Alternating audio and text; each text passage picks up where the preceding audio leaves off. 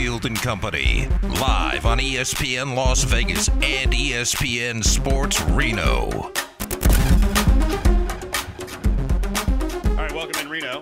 ESPN Reno, ESPN Las Vegas. It's the Battleborn Sports Hour brought to you by Battleborn Injury Lawyers here on a Wednesday. Justin Watkins is in. He's our ESPN legal insider here in the state of Nevada. We got the big four on the way. Wheeler Ramirez is in later in the hour. We'll probably get to a little uh, XFL talk is another one of the uh, staffers from the Vipers. They're going to be starting up in the new year.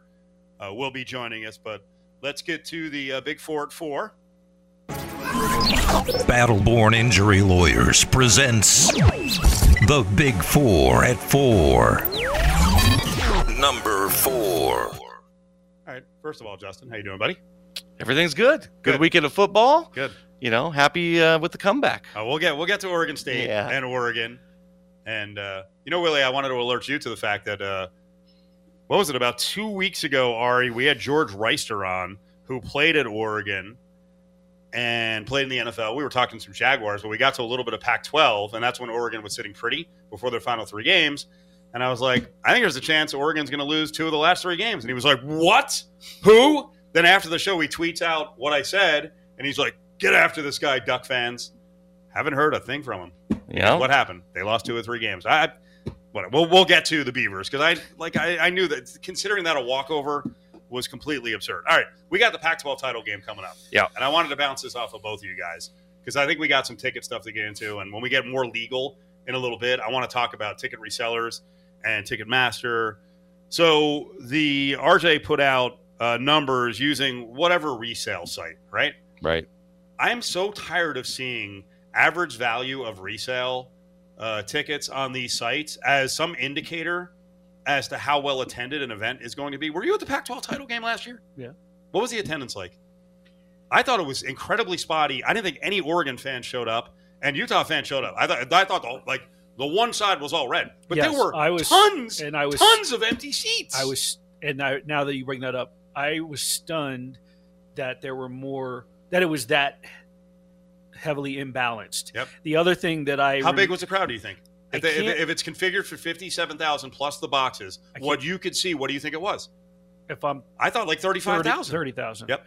Well, Uh, I- in, in in the paper today, last year's game, Utah Oregon drew a crowd of fifty-six thousand. You're at. I'm not going to curse, but what? No, no. It may have been reported as a sale of fifty-six thousand, but there weren't fifty-six thousand people No. there, and that's the issue here. Mm-hmm.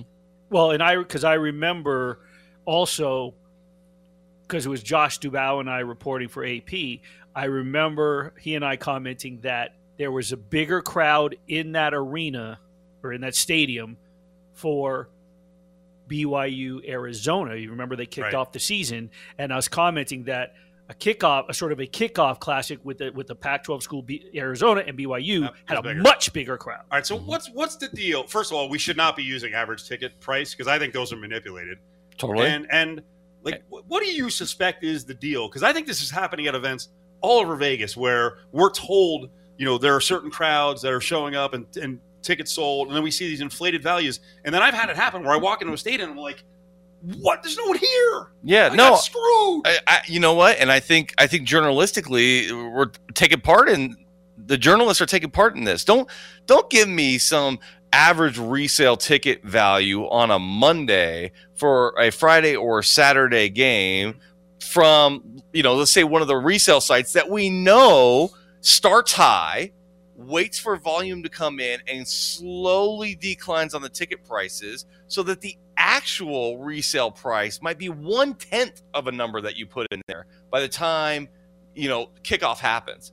So number one, well, you know, wh- why are they doing it? Well, obviously the ticket resellers are doing it and feeding this story and saying what these inflated prices. so why are they doing it? Are they being paid, or is this just clickbait? It's better for the well, right?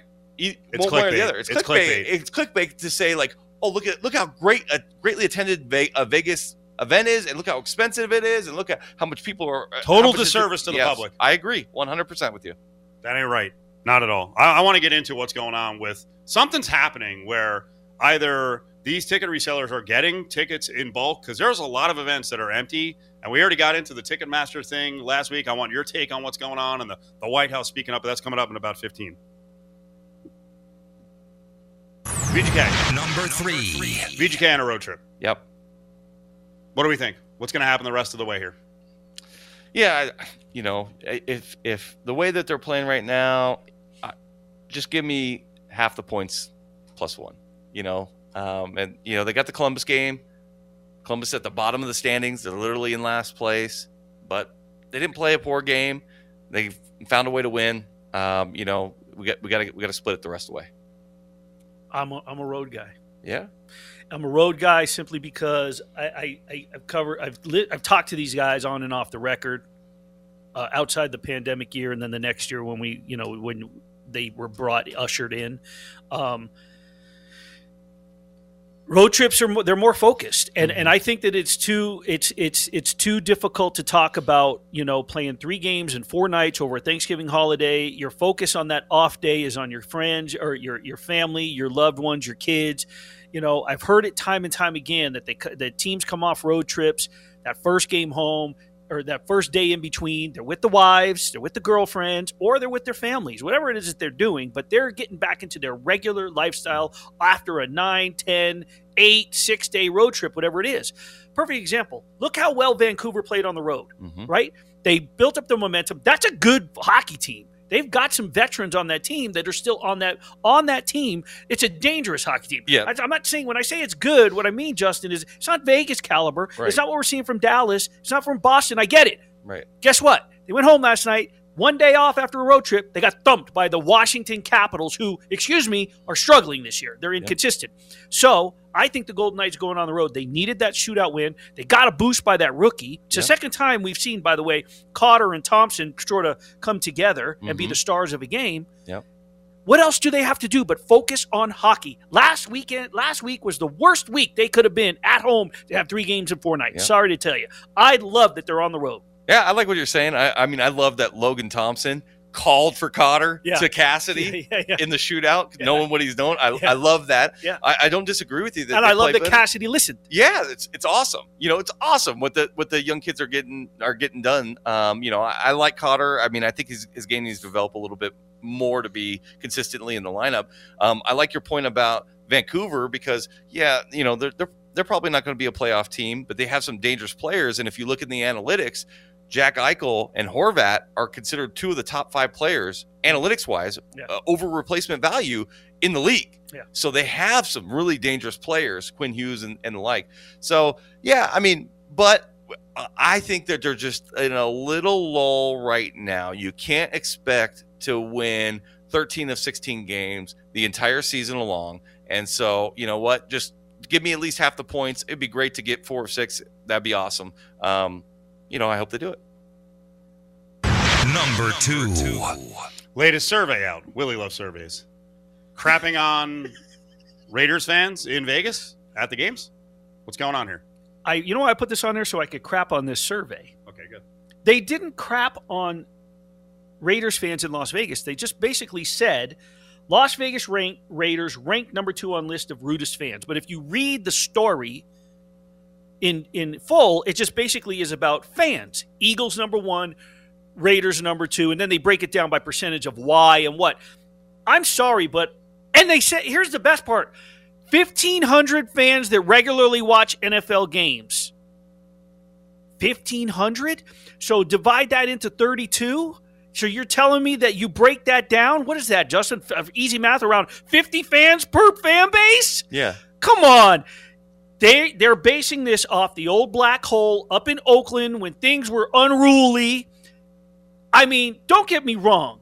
Allegiant's already seen some some fighting and whatnot, but you're not basing this off of two years, not three, because there were no fans in 2020 because Mark Davis wasn't allowing fans. He said, if we can't all get in, I'm not going the whole bit. You know, we, we know what he said. Uh, I, I'm not buying that this is, has to do with Vegas. I'm buying this has to do with old Oakland Coliseum fans. As a non-Raiders fan, um, you know, I agree it's not a scientific poll, but uh, it seems like they got number one and number two right in my mind. What was it like down at Qualcomm? with the Raiders fans. Oh, the worst. Oh, it was the worst. I hated going to that game. I loved reselling my tickets to that game Yeah. because you get a bundle for them. But yeah, Raiders fans are awful. Let me ask you. I think it's a. Di- I actually think it's a different crowd now, depending on where you sit. I think it's a different crowd at Allegiant. So I Oh. went to a game early this year against the Cardinals. Uh, later in the game, uh, may, might have gotten a Oh, little more vocal. One second, please. Uh, I am going to the Chargers this weekend. Yeah. And I am debating whether one of us is going to be wearing her Charger stuff, and I'm not a her. Yeah. So that'll be interesting. But but as I understand the poll, it's not talking about the rudest fans in stadium. It's talking about It never Just really, fans, yeah, it never really said that. It did Yeah. mention that it's a you know fans who will start fights, but that could be at a, at a local bar. Bar. well, it, yeah. it says well when it comes to rudest fans' behaviors during football games. Yeah. So watching watch shows, all that. Number one. Boy, it seems like it's been forever. It has been like 700 plus days. Deshaun Watson is back. I will be rooting for him. I hope he does well. I think he will play like hell. I already bet the Texans. So there you go, Willie. Our Texans Jags bet now affected by my uh, wagering this week. Uh, there is a story out there that Tony Buzbee will be at the game with at least 10 of the alleged victims. What do you think? Any legal issues here? No legal issues, but I, I think it's I don't know. I mean, depending on what his motives are, it seems a little beneath the profession to to exploit your you know your clients in a in a fashion that's I think intended to you know prop yourself up. Can I jump in? And this is no offense to you, but I think a lot of people listening right now would say attorneys beneath what profession? Yeah, well, isn't I Bu- isn't hasn't Buzbee already kind of shown that he, if there is a standard, he's willing to he's willing to be beneath that standard? Yeah, but that doesn't, that doesn't mean we shouldn't aspire for better, right? I mean, we're one of the professions that has encoded ethical rules, right? I mean, we have in writing in every state and on the federal level ethical rules and aspirational rules of character that we have, and some can be enforced and used to disbar. Like this, this wouldn't be one of those situations if all they do is go there to attend. But I, but I think it's below the the aspirational goals of this profession to use your clients in that way. Now, if the client said, We want to go and make a statement, and we're going to hold up signs in protest to this player playing, and we want you there in case something goes wrong or to give us some advice, okay, then hey, then he's doing then then he's actually doing them a service. I don't know. I don't know what's behind that. What do you got, Willie? You think it's a pub stunt? You're grossed out by it? You like it? I mean, uh, basically, Buzbee said, the attorney for the women, that hey, they want to send the message that uh, we're not to be forgotten. We are victims. We're not to be forgotten. It, are they really forgotten? I mean, because because he got to- By most people, yes. Yeah, I think most people have moved on. They're like, hey, he served his penalty, uh, you know, or I think he's a slime ball. I think the people that think what you said first were in the, were, were already thinking that in the first place. Like, okay, these are accusations, these are allegations. The people that think he's a slime ball have thought he's a slime ball. I don't think that anything's changed. I think there's been set audiences since because I think when you talk about allegations and accusations, and it's a very touchy subject to, to to sort of broach, but I think that you're either on one side, unless there's clear cut proof and evidence, you're either on one side or the other. You either think he's scum, or you never did. Big Forward Four brought to you by Battleborn Injury Lawyers. Cofield and Company, live on ESPN Las Vegas and ESPN Sports Reno. Justin Watkins in his studio. Why not, right? He's here. Uh, Battleborn Broadcast Center. Willie as well, 766 1400. Call from anywhere in Nevada to Battleborn Injury Lawyers. We were just talking about the Pac 12. You're a Pac 12 guy. Uh, a lot of people here in Vegas want to be Pac 12 people, but no invite yet for uh, UNLV. No invite yet for San Diego State either. So we'll, No. we'll see what happens in the offseason or when that's ever going to happen when we find out about TV deal. Th- this was an awesome year in the Pac 12. This, you know what? This was an awesome year in college football. Yep. And I'll just say to everyone who listens, you're welcome. Because you know who told you it was going to be an awesome year? And more awesome years are coming? Me. Because while everyone else in media is like, eh, same old teams, it's boring, you know, Alabama's never going to lose, it's all cyclical, okay? And the fact that there's a transfer portal, That's the it. depth isn't there anymore at these big schools. You have some injuries, guys are leaving. The superpowers are not what they have been for the last five or six years. That all aside, the, the slap on the back. This was a really good year for the Pac 12 because they had some really elite teams, yet they did have balance.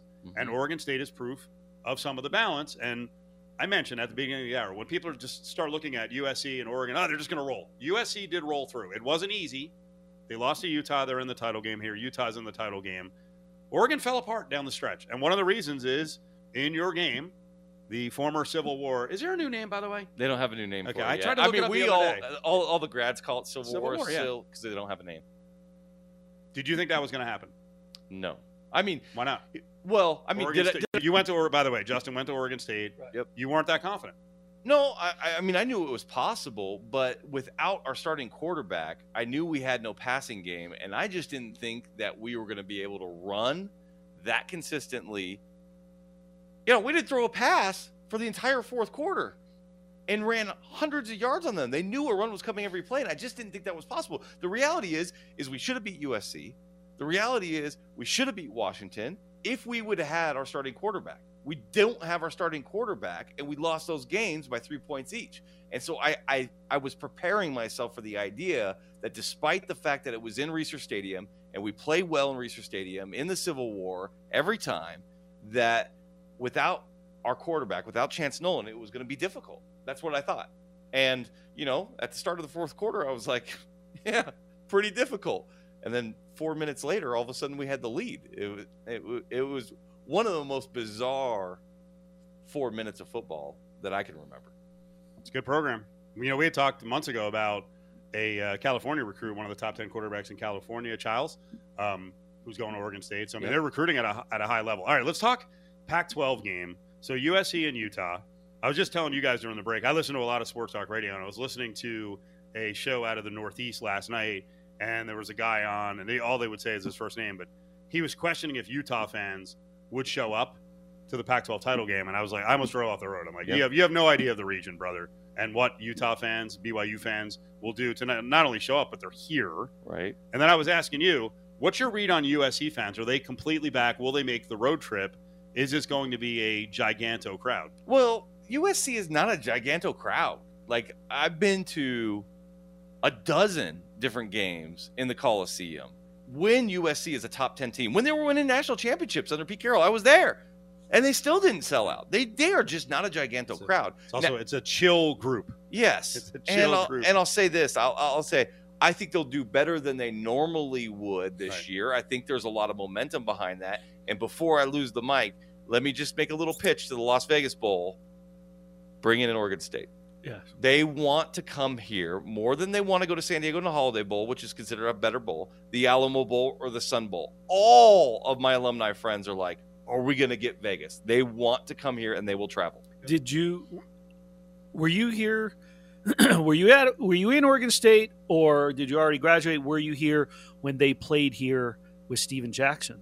Oh, so Steven Jackson came right after I graduated. I was I was there for the Fiesta Bowl season with Jonathan Smith was the quarterback, the Fiesta Bowl. So I graduated in 2001. Okay. So, well, uh, my point is, Jackson- is that I they mean, how brought. young do you think this guy is? What's Yeah. going on here?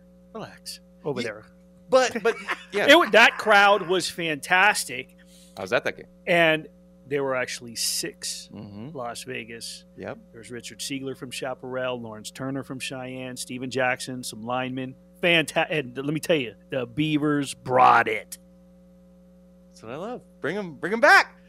20 minutes ago, we were talking about tickets, right? So um, the RJ insist on using, you know, tickdork.com, whatever, for the, this resale thing to get average price is this, and it's it's not a good gauge. Um, I believe there's something going on with both in the NFL and for big events in college. What are, are blocks of tickets being given to ticket resellers? Because there are so many times you see the high prices, even up to the game, and then so the impression you have is, hey man, this is a hard ticket to get, and then you get in and they're sixty percent full, and that happens at Raider games. Yeah. where you, you look up and you're like, wait, there's ten thousand empty seats here. What is happening? This Well- is legal. So, so um, maybe, maybe not, right? Like it depends upon. I mean, I think we have with take funny. It takes Taylor Swift and Ticketmaster to to to get everybody on the same page. Republican, Democrat, everybody across the political spectrum saying, "Wait a minute, something we need to like peek under the hood here and see how you're working." Because Ticketmaster would say, "Hey, we do everything we can to ensure that nobody gets blocks. These ticket resellers, mm-hmm. but they're ahead of us on the curve of these bots."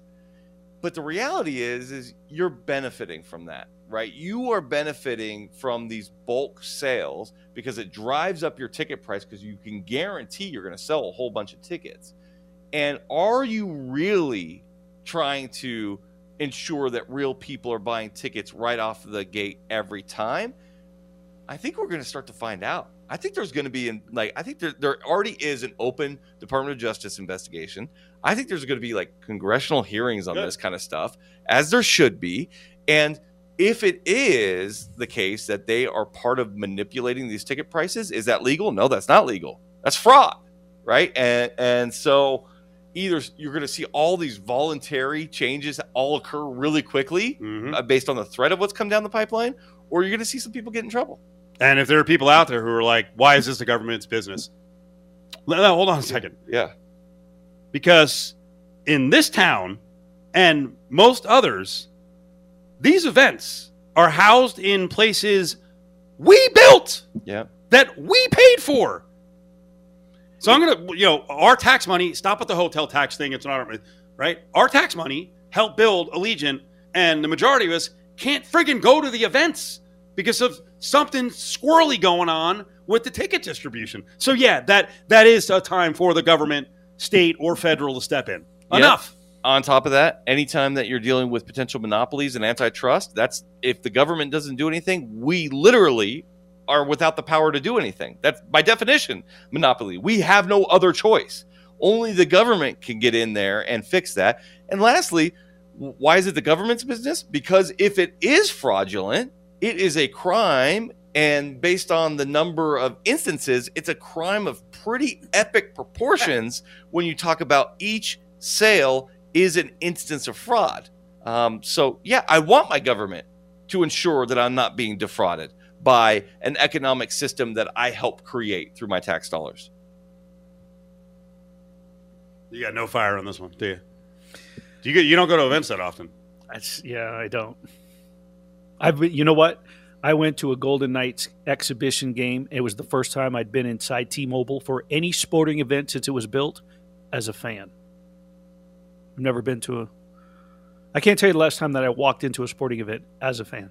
By, Uh, by the way, that is interesting that you bring up the Golden Knights because the Golden Knights has kind of corrected itself over the years, right? Yep. Na- I think naturally. Yep.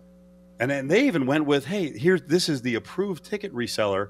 And there are times before games, especially last year when they were down a little bit, you, you could see what the draw was for the game. You could get in lower level for, you know, less than 90 bucks. I haven't seen any of that correction at Allegiant yet. And maybe maybe I miss it because I don't try to go to concerts there. Maybe there are super cheap concert tickets, but but I but I, but I especially there's some the NFL seems weird to me. Uh, well, I think their Golden Knights also have a different motivation, right? The, I mean, their owner, Bill Foley, specifically said, I want residents. I want VGK fans in the building. I don't want all these other fans, and I don't care what it costs us. So, like t- season ticket holders like me have to do these pledges. And if I resale my tickets a number of times, I get flagged. Yes. I mean, I've I was never- just going to ask you if that's still an attack because I don't know. I've never I'm a sold partial ticket. season ticket. Yeah, I've never sold one of my tickets. I give away a ton of tickets, but I've never sold a ticket. So I don't I don't know. I've never been flagged. I've never been questioned When on you that. say but I- sell, yeah, clarify so people understand. You've never put them on the secondary market to be sold off of the app. for me being clear, I've never sold my tickets. No, But well, I'm just yeah, saying. I'm yeah, just saying. Like I have close friends, like someone we spoke of earlier, right? But I only want my money back. Yeah. So I just say, hey, you just paid my face out. Like I never mark them up. right. I just have them for promotional Yep.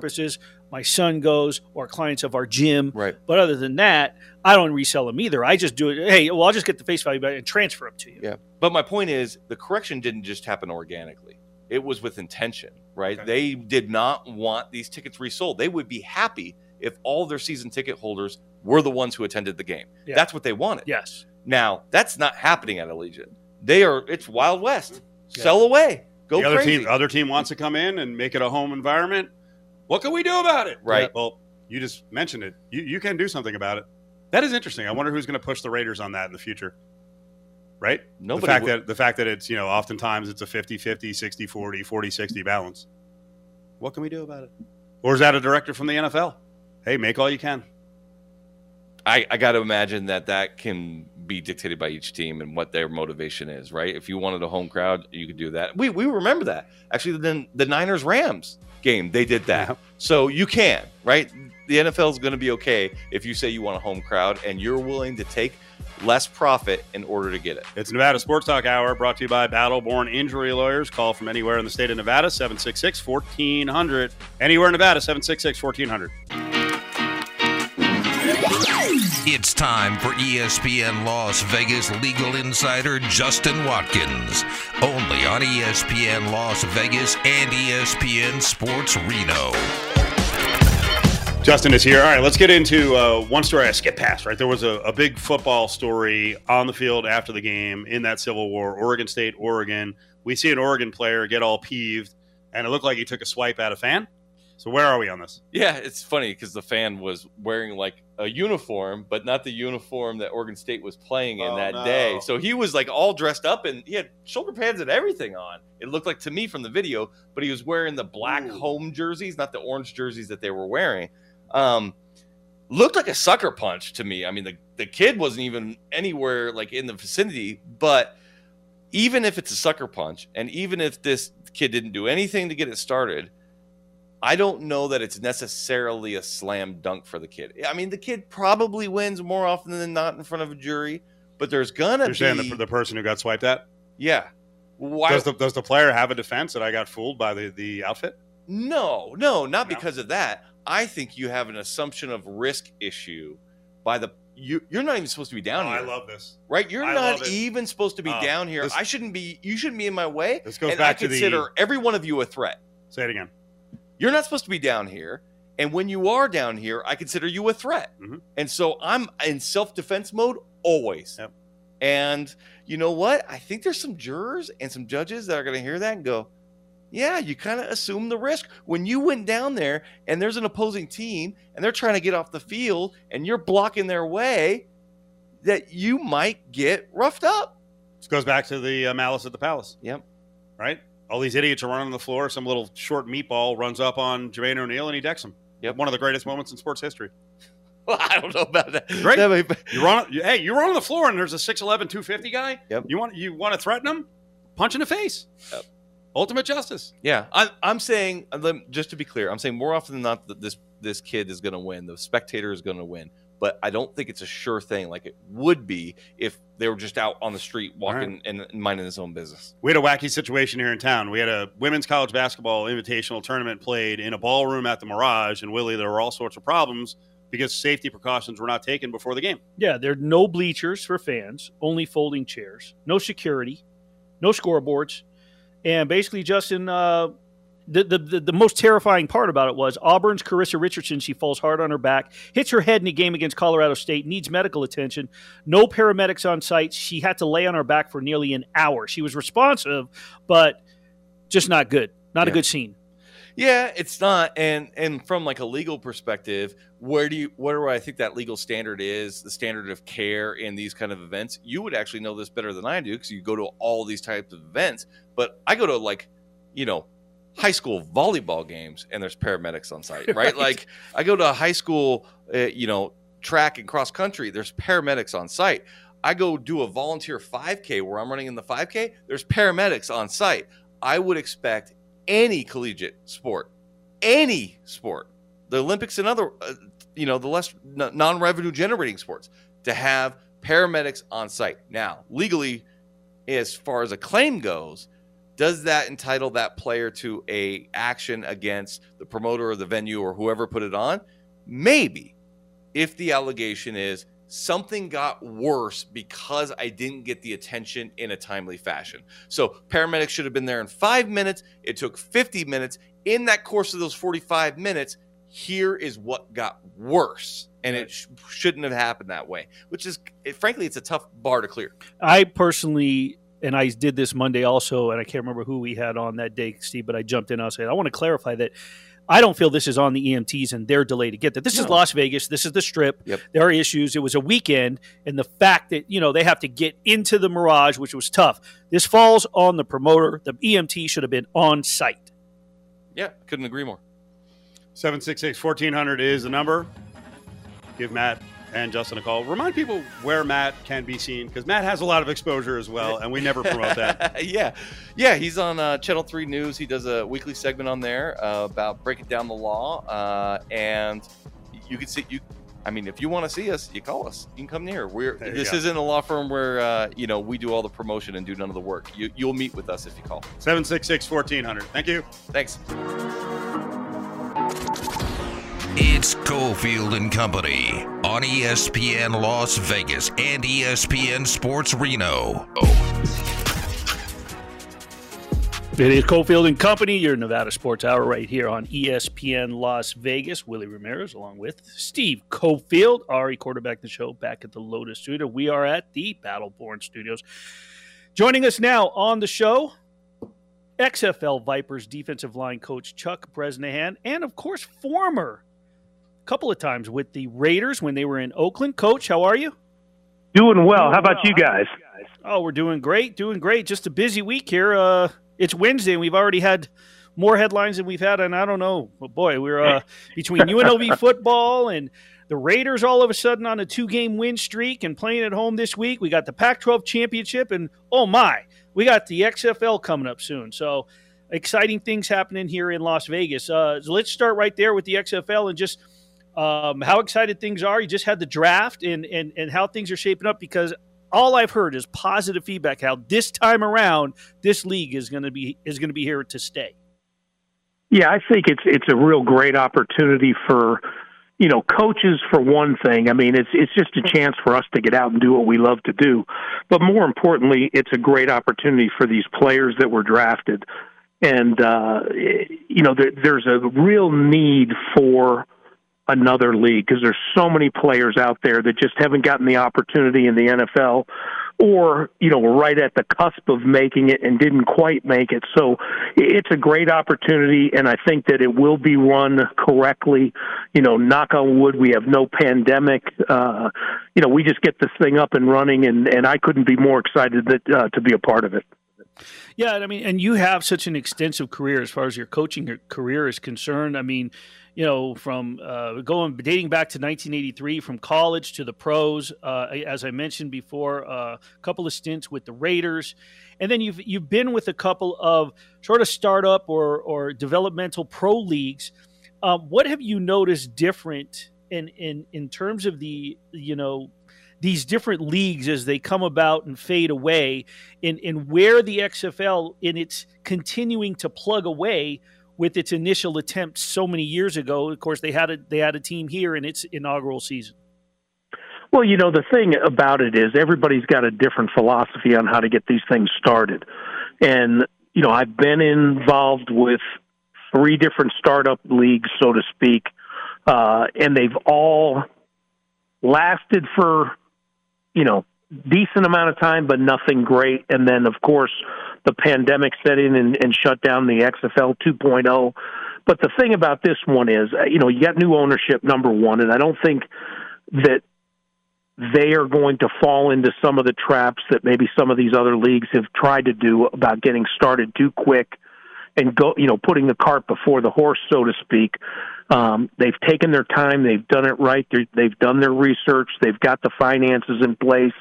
And, you know, again, I just think it's a great opportunity for everybody from management to ownership to coaching to players to you know the athletic trainers equipment video people. It's it's a great opportunity to get people more experience. And for guys like me that have been around for a long time it's a great chance to come back and try to mentor young coaches but also you know have a huge impact on some of these players. Yeah and, and you know, as far as being here in Las Vegas, there the the excitement since the Golden Knights arrived, and then the arrival of the Aces, and of course the the Raiders, um, and and the Aces coming off of a WNBA championship. There's got to be a bit of excitement, no matter the level of league that we're talking about. Now we're talking about adding an NBA team and a Major League Baseball team, but even for the XFL, does, does that excitement sort of bleed over, even though we're talking about three of the big five sports WNBA, NBA, NFL, NHL, Major League Baseball? You know, um, where this falls, is there still sort of an excitement to sort of feed off of the pro sports scene that's grown in Las Vegas? Oh, there's there's no question. I mean, you know, when when you hit a sports town, and I really believe Vegas is a sports town. You look at what uh, Mark has done with the Raiders uh, coming here, and the attendance, you know, eh, just everything. And then people from the visiting team want to come to Vegas just to come experience the Vegas atmosphere as well as the new stadium but it, it, there's enough to go around for everybody, and everybody craves football during the, you know, the the winter months. And I think this is a great opportunity to spread that out. But football is football, and sports are sport, and they rally people. And so, you know, right now, coming out of the pandemic, things opening back up, I think there's enough room for everybody uh, to really, you know, have great uh, fan support for this. I think we're going to put an outstanding product on the field. Uh, you know, Rod is uh, Rod Woodson is our head coach, and you know I had the honor and privilege of coaching him his last two years in the league, and couldn't be working for a better person first and foremost. But this guy was a coach on the field, so he brings a player perspective to the pos- position and he's made it all about the players. It's not about us as coaches. It's it's about getting these players an opportunity to go out and show their greatness. And and, and you know, it, it's just been so much fun to be a part of, and we're all excited to get it going. But we couldn't ask for a better place, you know, and and to be here where the Raiders are, you know, having my experience, like you said, in two stints with with the Raiders, it's a great opportunity to be in the same location that they're at and try to live up to the standards that hopefully they're setting. And with these two overtime wins back to back, I mean the the bar's going up, and hopefully it'll continue to do so. Speaking with XFL Vipers defensive line coach Chuck Bresnahan, former Raiders assistant, 1998 to 2003, and then he served again as a DC. Um, later on, I believe it was you came back in 2011, 2011 as the DC, right? Yeah. So, yep. um, you know, you talk about coordinators moving on to the next level. We've got, you know, we have two storylines going here in Las Vegas, right? We have Josh McDaniels in his second stint as a head coach. Of course, made his bones as an offensive coordinator, six rings with New England Patriots. Not exactly the start to his second stint as a head coach that everyone expected, especially with the big names that have been brought in. Davante Adams, um, re-signing Derek Carr, extending Dar- uh, Darren Waller, Hunter Renfrow. on the defensive side. You bring in a guy like Chandler Jones, Maxx Crosby coming off the season that he did, and then boom, just nothing but a thud. How difficult is it? Do do, do people not realize in, in in sort of just transitioning from a coordinator to a head coaching standpoint, and then still trying to sort of be the coordinator also to wear two hats and put it all together with a superstar lineup. Well, you know what? I mean, there there's so many things that when I say the average fan, I don't mean that in a negative. Uh, just the normal fan looks at. They don't know the intricacies that go on on a day to day basis over the entire off season. And you know, last year when the Raiders uh, ended up making the coaching change and Rich Bisaccia took over. Obviously, he did a great job. The decision was made not to keep him. They moved on. They went with Josh. When Rich took over, there was a system in place. And so he really did a great job, really, of managing the situation and not trying to change the system. So things kept going forward. Now, with a new coaching staff, offensively, defensively, new general manager, I mean, you got total turnover, so it is not going to be seamless. And I've known Josh for a long time. Uh, have spent time at the Patriots camp when I worked in the NFL office and have seen him work. Don't go to sleep on Josh. Don't give up on these guys. And I think the last two games are starting to show it. I, you know, I think it speaks volumes from what I've seen that Derek Carr has said about working under Josh, and the same thing about Davante. They've stood up and backed him, and Mark has, has held fast in his uh, support of Josh. I think that's the right thing to do, and I think things are going to continue to improve, and they're going to end up right where where everybody in Las Vegas wants them to be. And uh, it, it it does take time, and I know people don't like to hear that, and especially now when everything's so immediate. You know, you go to your phone for immediate gratification on finding something out by googling it. Well, that doesn't happen in football you know, it's it's getting 11 guys in every phase of the game to work together and you know, at, you know, basically act as one, and that does take some time when you're going through change. So I think there's going to be a dramatic change. And I think it's going to happen this year. I don't think this is going to be a two or three year, you know, wait for this to happen. I think they're going to see serious improvement as the year goes on because guys are starting to understand, what, you know, what Josh is looking for, and uh, I think it'll everything will be fine you just gave the, the listeners hope to, to what we talked about in the first hour because Steve asked me if I thought that there was still a shot. Well, mathematically, they're still alive. They, I mean, they realistically need to win their last six games and, and win it out, and other things to obviously happen. But but the way that this le- this season has been so quirky and so weird, and I think the only team that's defied everybody's disbelief, thought thinking the Chiefs were going to fall off, the Chiefs are are, are looking right, great, but right. the Raiders realistically and you've seen a lot more than uh, others from the sidelines, they're still in this thing, aren't they? Absolutely, they are. And, I've watched every game that I've that I could, and, and you know, there's plays here and plays there that were left on the field. And I mean, you can point fingers whether it was coaching, whether it was players not making plays. You can't do that. You have to move on. But, you know, they've changed two or three plays, and they got two or three more wins, and we're not even talking this. So again, if they just keep plugging, and now they've shown that they can win the close games, they can win the overtime games. The confidence level in that locker room is high. It's it's not it's not in question. You know, the question comes from all the outside. It's outside noise. And from inside the locker room, I think that group is growing tighter and tighter, and, and I think they're going to experience really good success over the uh, over the next whatever uh, the final quarter of the season. And I think that things are going to turn out where Josh wants them to be, and things are going to be going in the right direction. And, and just have patience. Once again, speaking with the XFL Vipers D line coach Chuck Bresnahan, Raiders assistant two time Raiders assistant. I got one more for you, coach. Before we let you go, we're up against it. We got one minute left.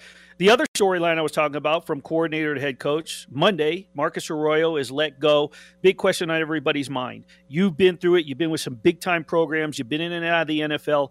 At this point, facilities, Allegiant Stadium, is UNLV a place where somebody wants to coach? And I say somebody, I mean a big time. Can this university draw a big name coach? Oh, I absolutely think they can. You know, I mean, just the fact that Allegiant is the stadium, and I think, you know, football coaches don't look at it per se like uh, the fan, the normal fan does, or, or just a sporting fan in general, because you get an opportunity to go, say you're a position coach, become a first time coordinator you know, a lot of guys aren't as picky as people think. You know, you want that opportunity, and this is going to draw some names. Now, I really believe that, and and I think that, you know, it is a program that can experience big success. You just have to stay consistent, and uh, you know, they'll they'll draw some names though. I, I really I really do believe that, and the the atmosphere in Las Vegas here has a lot to do with that. Coach, we really appreciate you joining us. Once again, XFL Vipers D line coach, Chuck Bresnahan, as the season gets closer. And hey, if the Raiders make the playoffs, we look forward to having you back on. Thanks for joining us, Coach. Sounds good. Go Vipers, go Raiders. There you go. Vegas Vipers, one of the assistants, Chuck Bresnahan, as uh, Willie said, longtime history with the Raiders as well. All right, five o'clock hours on the way. For Reno, you're going to go bye bye. You can hear the show, the entire show, all three hours on the archives at lvsportsnetwork.com or check uh, Apple Pod for Cofield and Company and KWWN. This hour brought to you by Battleborn Injury Alerts. Five, check that 766 1400 is a number. And if you want tickets, you can put down a deposit now. XFL.com, Las Vegas.